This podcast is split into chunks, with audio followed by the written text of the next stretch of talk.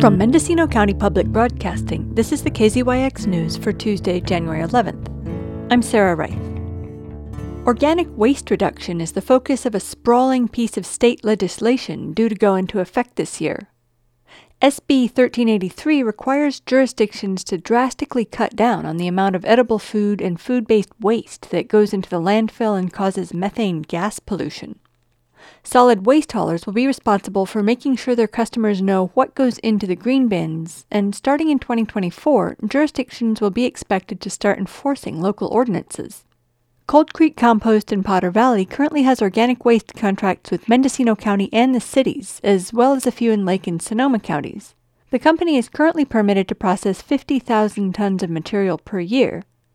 Sean O'Rourke handles the business's licensing and permitting as it applies to increase its capacity by 40% and attempts to start another facility in Sonoma County.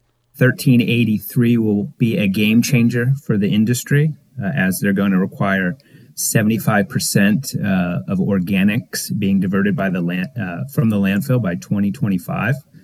Uh, so, in order to meet those requirements, uh, you need the infrastructure to support that.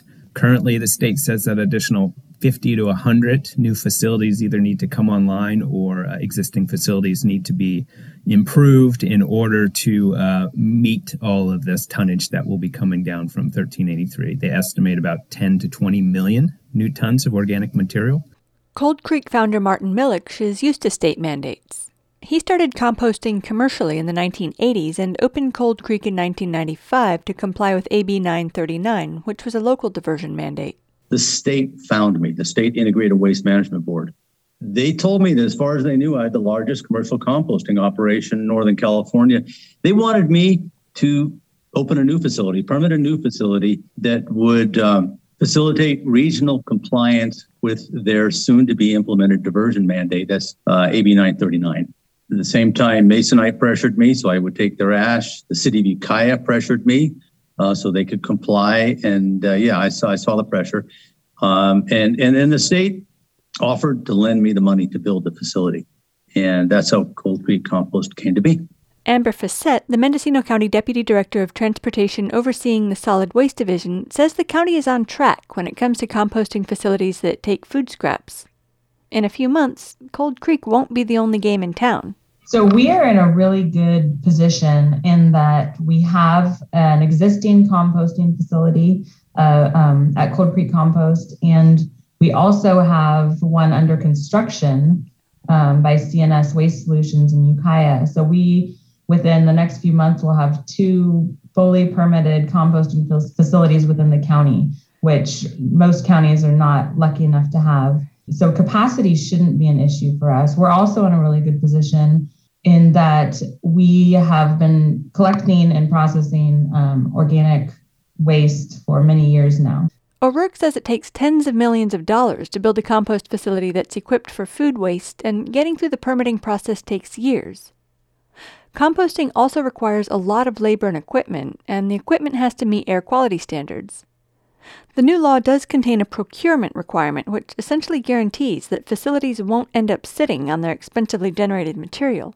Fassett says that aspect is still a work in progress. Every county and city, any jurisdiction that's subject to the regulations, is given a procurement goal of uh, recycled materials that you need to purchase in a year, and that can be different types of energy that are made from recycled materials. Um, unfortunately, in Mendocino County, our only options really are compost and mulch, and we're still working on how to to implement the use of those products, you know, into our our projects and our our normal activities to meet our, our target. So that's something that we're not as far along on, but we're going to be working on in the near future. We are more than happy to help jurisdictions meet this procurement requirement, and we could provide finished compost, which would comply with that. Uh, one of the innovative programs that actually uh, Zero Waste Sonoma is doing is they're offering a, a rebate program for people to purchase compost uh, which will help go towards uh, their procurement uh, requirements. Because if they were to purchase compost down in Sonoma based on their population, I think they're looking at 20 to 22,000 tons of material annually. So that is a, uh, a large amount of material. education and enforcement will be the responsibility of the hauler, and a county contract with a hauler was approved last month. We are in the process of developing ordinance, which will be plan- we plan to have adopted in the next few months. That sort of lays out all these all the rules that are in the regulations. Um, we have already signed um, a contract with Redwood Waste Solutions to take over uh, collection, solid waste collection in franchise area two, which is um, the largest collection area. It includes the whole Ukiah, Redwood Valley, Potter Valley area as well as the Fort Bragg area.